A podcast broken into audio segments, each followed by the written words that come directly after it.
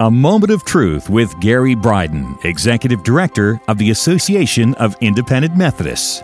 Forty years ago, it was evident that our society was on a fast track away from biblical values. One of the key figures to counter that was a pastor from Mississippi. He must have felt like a voice in a wilderness, but he took his stand.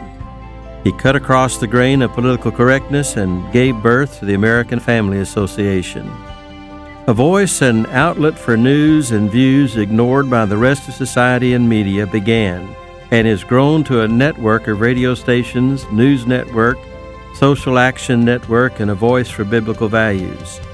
Thank you, Don Wildmon, for following God's vision and direction for AFA and 40 years of faithful leadership for Christ the Association of Independent Methodists, like minded congregations doing together what can't be done separately. Visit aim2020.com.